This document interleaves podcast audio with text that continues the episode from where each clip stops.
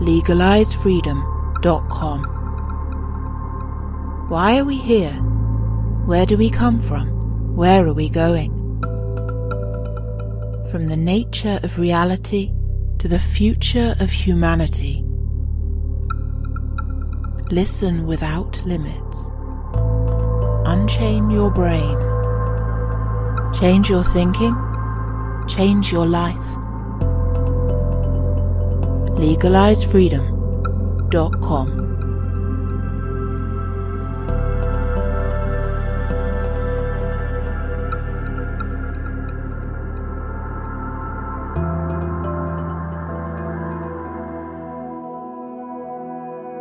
Greetings and welcome once again to LegaliseFreedom.com. I'm your host Greg Moffitt, and my guest today is Sarah Janes, who joins us to discuss her book, Initiation into Dream Mysteries, Drinking from the Pool of Mnemosyne. Most people tend to regard their dreams as possessing little or no significance. Randomly generated mind movies which sometimes feature people, places and events from their daily lives. Others, however, imbue dreams with utmost significance, seeing within them profound reflections and understanding of waking reality. The latter approach is certainly closer to how humanity has interpreted dreams throughout recorded history. It is apparently only in recent times, as militant materialism has become the dominant paradigm, that dreams have been relegated to the same backwater as consciousness itself, mere epiphenomena of a purely biological brain. But things are changing, as cutting-edge consciousness research and advances in quantum physics continue to reveal a fundamentally interconnected cosmos, levels of reality beyond the five-sense three-dimensional, such as the dream space, are beginning to reassert their importance in our so-called waking lives. At the same time, however, dreams are in danger. The all-pervasive electromagnetic fields of modern technology and toxicity from diet, drugs, legal or otherwise, and the wider environment are rapidly diminishing both the conscious and subconscious mental capacities of millions. Initiation into Dream Mysteries, therefore, is a timely wake-up call for us all. Hello and welcome, Sarah. Thank you so much for joining us today on LegaliseFreedom.com. Thanks for having me, Greg. Sarah, today we're going to be discussing your book, Initiation into Dream Mysteries, Drinking from the Pool of Something that you're just about to pronounce for me and tell me about. So explain that and just give us a little potted bio for listeners who haven't encountered you before. So it's the pool of drinking from the pool of Mnemosyne, who's the personification of remembrance. She's an ancient Greek titaness, and she is the goddess of memory, of eloquence, of eruditeness. She's also the mother of all of the muses, so she's the sort of original source of inspiration, and she is the daughter of Gaia, Earth, and Uranos, Heaven. So I've been interested in lucid dreaming ever since I was a kid. I loved lucid dreaming as a child. I can remember really early dreams I had, so it's kind of been a ongoing theme and motif throughout my life. And then just sort of over the decades, I've been doing lots of research. I've always kind of followed dream themes and motifs. I love dream films and art, anything to do with dreams, I tend to like pick up books about dreams and watch films that are about dreams. And I love surreal art and magical realism and all these kinds of things.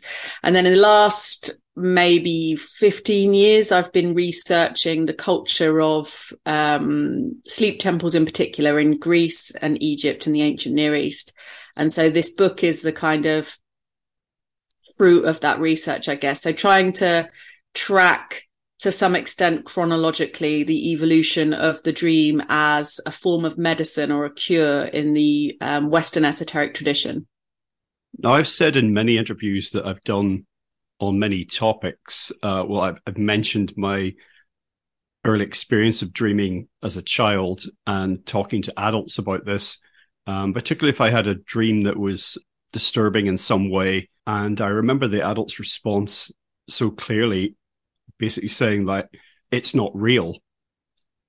And I remember thinking to myself, well, I had an experience last night when I slept, I dreamt, I had an experience. In what way is that somehow not real? And in later years, it occurred to me that my fascination with dreaming when I was a child was the first indication to me that the three-dimensional five-sense reality that you and I, for example, are occupying right now isn't all there is. At the very least, there was this dream space. And the laws of time and space went out the window there as well. So I thought, well, that is real in this, in any way you like to spell real. So maybe the sounds that you had a similar experience with lucid dreaming. Now, that's not something I think I've ever experienced. The closest I think I've come to that is relatively recently. If I was in a dream phase that I did not like, I've learned to stop it. I'm just by saying stop in my dream, I say stop, and then I'm out of it. So, and on some level, I'm aware I'm dreaming, but I'm not sure if that's lucid.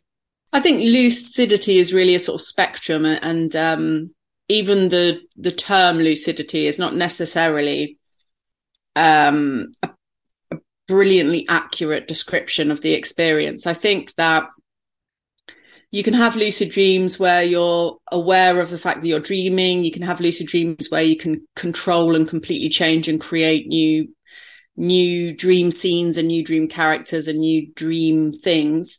And then people have lucid nightmares as well. In fact, a lot of children, as you were saying about having nightmares and unpleasant dreams, learn to become lucid because they learn to either stop nightmares or to become aware in the nightmare and change the scenery. So that's how lucid experiences do start for a lot of kids.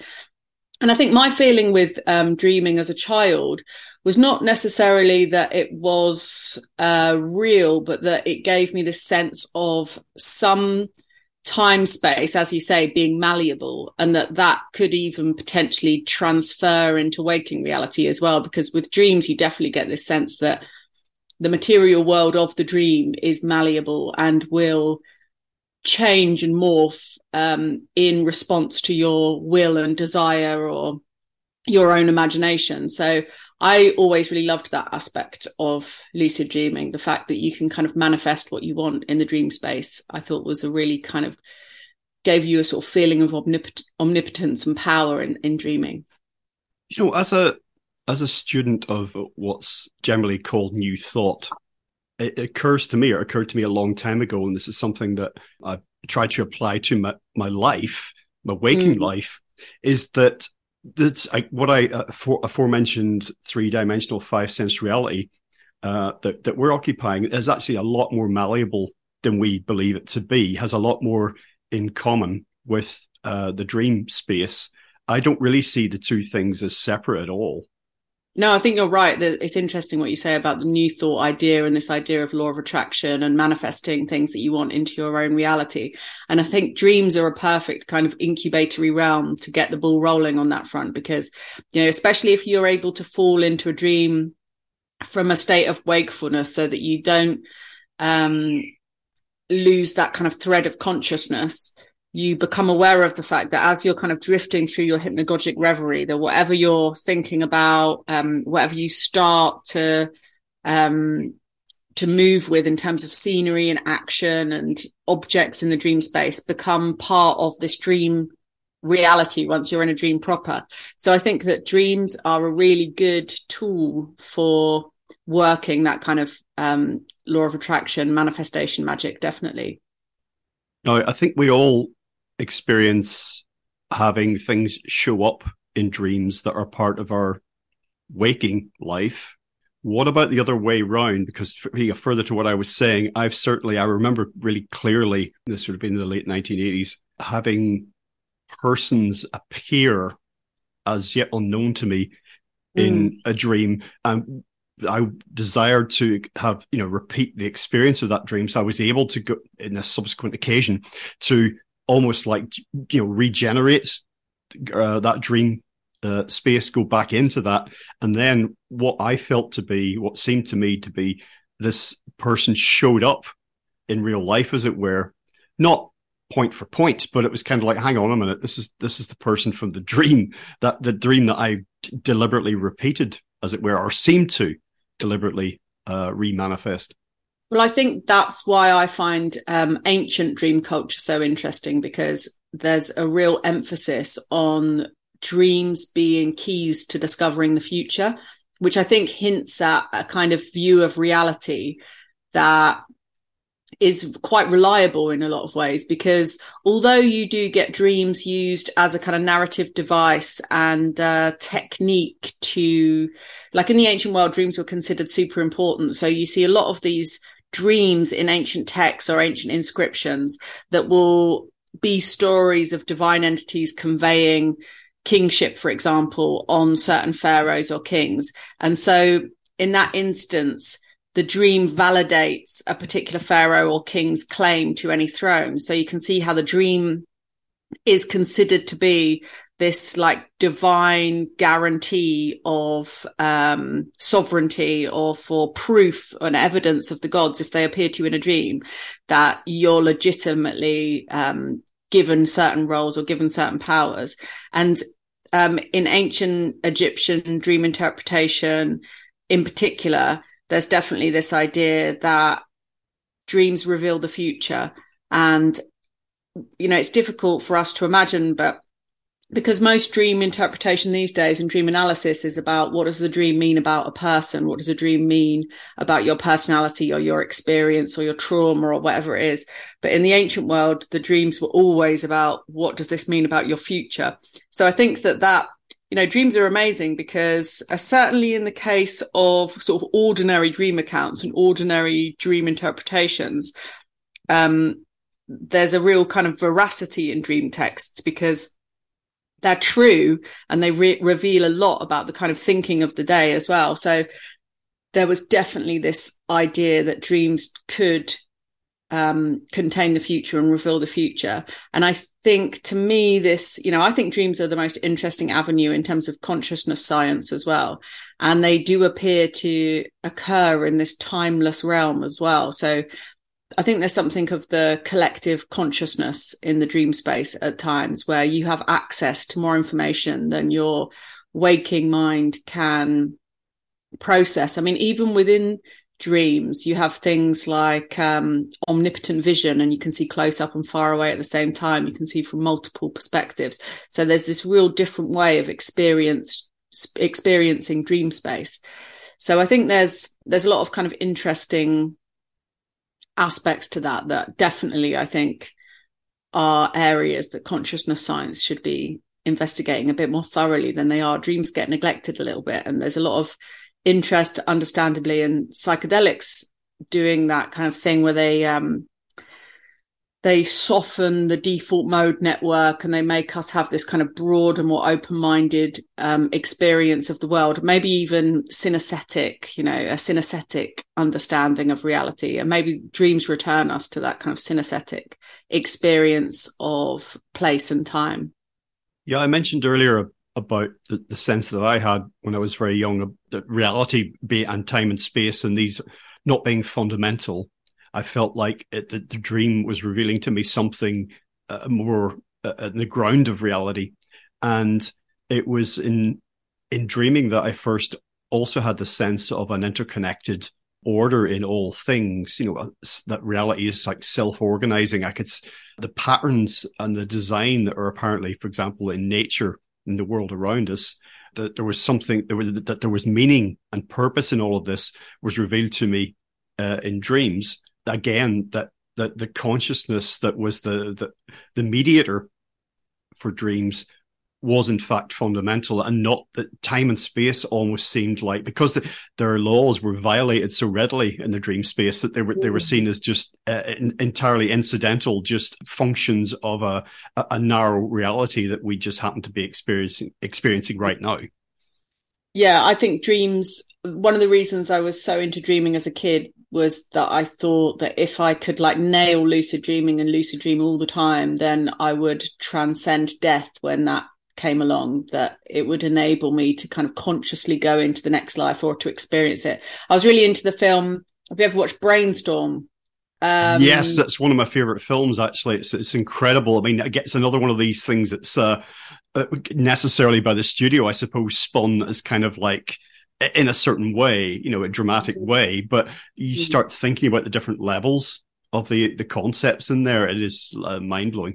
Yeah, it really got me thinking as a kid. You know, when you kind of, you think you've got all these niche interests that you've cultivated over a lifetime, or avenues of learning that you've pursued. And then quite often you discover, oh, I just got it all from this film that I saw in the 80s. Like my whole life can be like reduced down to watching a lot of 80s films or whatever. But Brainstorm, I loved the idea of that. So it's the idea that this woman invents a machine that can record thoughts, feelings and experiences, and it's about like being able to give another person somebody else's thoughts, feelings and experiences and sensations. And then she is dying, and she accidentally dies on the machine, has a heart attack, I think, and so someone is able to experience her experience of dying afterwards. And I really found it fascinating, Brainstorm, and it was one of those things that inspired me to think about if you can maintain that consciousness of experience as you are transitioning, because in a lot of cultures, there's this idea that you should have a good death. You know, you should die consciously and not feeling terrified, and be aware of what's happening to you. And I think something similar, I mean, across culturally, there's very much this idea that there are parallels between dreaming and dying in the Buddhist tradition, in the ancient Egyptian tradition. It's in a lot of different cultures, this sort of parallel. Christopher Walken is in Brainstorm. Am I remembering that correctly? Now, there's another film that's had a deep effect on me based on the Stephen King story. And off the top of my head, I'm a bit of a culture vulture, and I can't stand not remembering things. The movie being discussed is The Dead Zone, directed by David Cronenberg. He foresees a US president starting a nuclear war, so he therefore decides to go out, and he knows that he has to kill the president to stop this happening. But does that trigger any memories with you? Can you remember what the film's called? Dreamscape. No, it's a 1980s film based on a Stephen King story, and I just can't remember what the hell it is, but Christopher Walken's a star in it. Yeah, I can't remember. Dreamscape is also pretty good, though. That is where they're working in a lab to get people to enter into others' nightmares and help them resolve their nightmares with psychic powers. Well, I mean, I'm sure we could do an entire show based on, dreams in popular culture. But speaking about culture, actually, now I've got a quote here, and tell me if this is from your book, because I wrote this down a few weeks ago. But it's really thinking about where we are now in terms of, the early 21st century. I say early, I mean, my God, how many years are we into it? Here we go. Quote, "When the force of cosmic consciousness is weak, when we are cut off from the divine dimension of life, humans become confused. We contrive ever new, complex, artificial ways to seek joy, to give life value, and to find some meaning within it." And I've written and spoken about this so many times. I really think that that's where we do find ourselves now in our contemporary culture. And the dreaming dimension for me has something to say to this. For me personally, if I find myself in life on, how shall I put it, the wrong path, that's where feedback is given to me in the dream space. And I awake with a knowing of, having received a message. It's like, yes, I should do this. I should not do that. Yeah, I wonder about the impact of the sort of current culture of especially social media and devices on dreams themselves. Like, I think that they actually destroy meaningful, good dreams, not just because the amount of light you're exposed to diminishes your sort of optimal circadian rhythmic function, but also because of the lack of quality in the imagery and the narrative and the artfulness of the images that you're taking in and the stories that you're taking in. If you think about sort of scrolling through an Instagram feed or TikTok, it's just so bland and banal and uninteresting, and yet it's utterly addictive. And I think there is something about being addicted to the kind of light and the motion. And I wrote about this in my book a little bit, this idea of there's something about looking at social media and the rapid up and down eye movements that you make when you're scrolling that is very similar to how you experience trauma physically. When you're in a traumatized state, you are kind of trying not to look too much in broad, open, sweeping left to right movements. You're sort of panic looking at something and your movements of your eyes are moving up and down really rapidly. And in EMDR, which is this eye movement therapy to help integrate, process, relieve trauma, you have to retrain yourself to not make those traumatic eye movements. So I think we're sort of weirdly accidentally traumatizing ourselves every day by looking at social media in the way that we do. And I wonder whether I actually think virtual reality might be better for dreaming and the quality of dream content, because it's a more natural, immersive experience of art and culture to feel immersed in it and to have an experience of sort of depth of field. So yeah, I think that could be an interesting forward development for our culture, and that virtual reality might actually be quite conducive to dreaming and lucid dreaming. Yeah, that's something that, again, we could probably spend a couple of hours on. I have grave concerns about developments in that direction, reflecting a lot of what you just said about electronic media and our sort of 24/7 immersion in this sort of a media matrix and electronic sound and light. But again, that might have to keep for another day. But the phrase dreams are in danger, I don't know if that, again, is straight from your book. I find in conversations that I have with people who are a lot younger than myself, for example, a generation younger or beyond, that they have less, however many words you want to pull out of the dictionary, less interest, less engagement. They see less significance in their dreaming experience. It seems to be ever more incidental. But as I mentioned at the top of the hour, it was something that to me, when I was young, as has continued throughout my life, was of incredible significance and importance, and something that could occupy most of my thoughts for 24 hours after the experience. But that seems to be, for whatever reason, some of the things that you hinted at, perhaps, but for whatever reason, seems to be in decline. Yeah, I think that's true. I get a lot of people coming to workshops that don't remember their dreams at all, or they dream that they're just at work all day, or they dream that actually looking at their phone, scrolling through Instagram.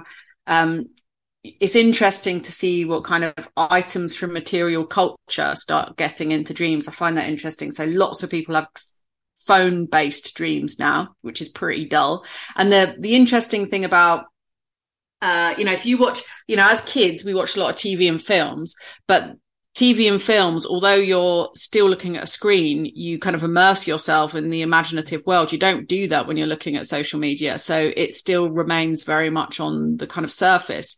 So it manifests in the dream state as a device, not as a sensory immersion. Whereas if you watch a lot of films, you'll have dreams that are inspired by those films, so you'll find yourself in the world of the film or in a version of the film. And even if it might not be immediately recognizable as that film, there'll be elements of it that, if you write it down in particular, you can see that it has been inspired by the films that you've watched. So social media in particular is really bad for dreams in terms of quality and content. And I think you need good quality and content in order for a dream to be meaningful and to feel worth getting interested about. Like you were saying, a lot of people don't really think about their dreams. They're not very meaningful to them. But when you do have a really meaningful dream, and this is the thing I also like about this appreciation for dreams in the ancient world, is there was this distinction between kind of ordinary dreams, mundane human dreams, and divine dreams, in which you encountered a divine being, or you had a revelation about the future, or you went to the realm of the dead. There was very much this sense that dreams were a portal into some other realm, and that realm was where gods and goddesses and divine beings and the deceased also existed. Yeah, the dream space seems to me, in all the study that I've done around consciousness research and ideas about the fundamental nature of reality, the dream space seems to have something in common with pre-life and post-life, like life beyond life, as it were. Yeah. Almost. Well, Babies spend an extraordinary amount of time in REM sleep, and I think they're kind of laying the foundations for their personality. And probably it is a transitioning process, as you say, going from that pre-life consciousness to post-life consciousness. You know, as in babyhood, you dream for 8 hours out of every 24, which is a huge amount in comparison with grown adults. So there definitely is a requirement of dreaming. Dreaming seems to be fundamental in terms of knowing and developing into an individual. You have a daughter. What do you talk about in terms of her dream experience? Like, I don't know if you've talked to her about dreaming from when she was very young until the present day. I'd just be interested to hear about that in the light of what we've been talking about with, the quote unquote younger generation.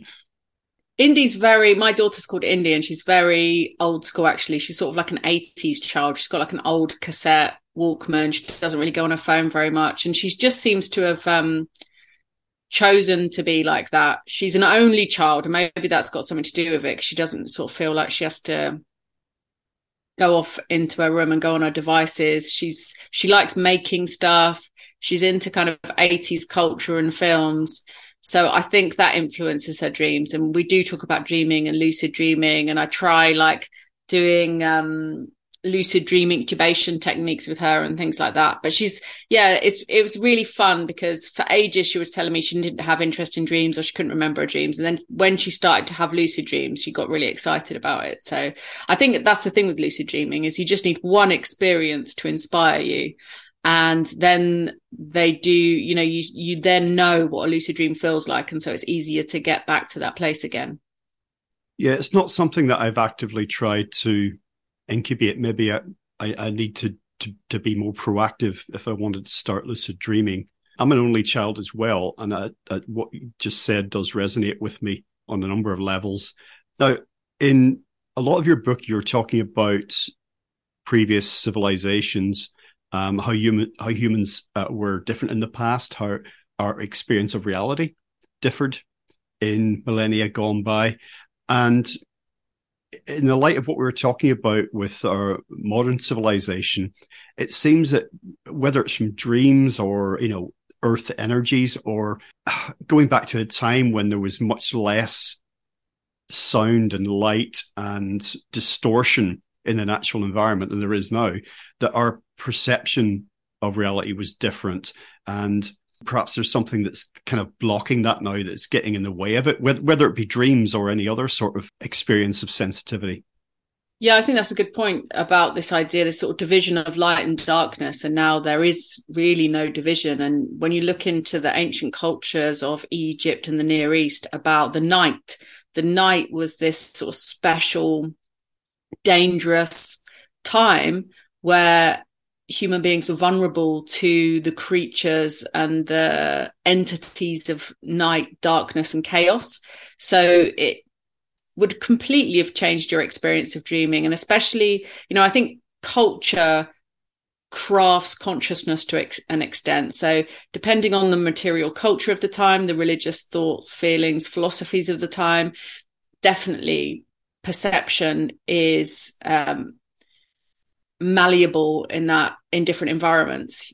So for example, something like in the ancient Near East, people believed that the stars were gods, they were divine beings.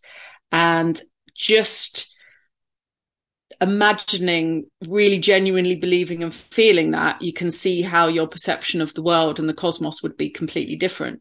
So that's one of my favorite things about doing this research, is trying to get myself into the mindset of stripping away like everything I think I know as a modern human being, and trying to really inhabit that space of believing that the universe is full of living, luminous, divine beings. So we were talking about the sort of deleterious effects of the technological environment, sort of the electromagnetic soup that we all live in, relative to our subconscious, unconscious life, in fact, also collective consciousness. There's the phrase sleep hygiene, which appears in your book. I'm not sure if that's your own or whether that's something that already existed, but it also made me think about other dimensions which may or may not be relevant to dreaming. I'd be very interested to have your thoughts on this in terms of toxicity, diets, drugs, alcohol, not just the electromagnetic soup, but all the other things that we that are part of how we exist as humans in the 21st century. That concludes part one of our interview. Part two will be available soon in the subscribers area at legalisefreedom.com. legalisefreedom.com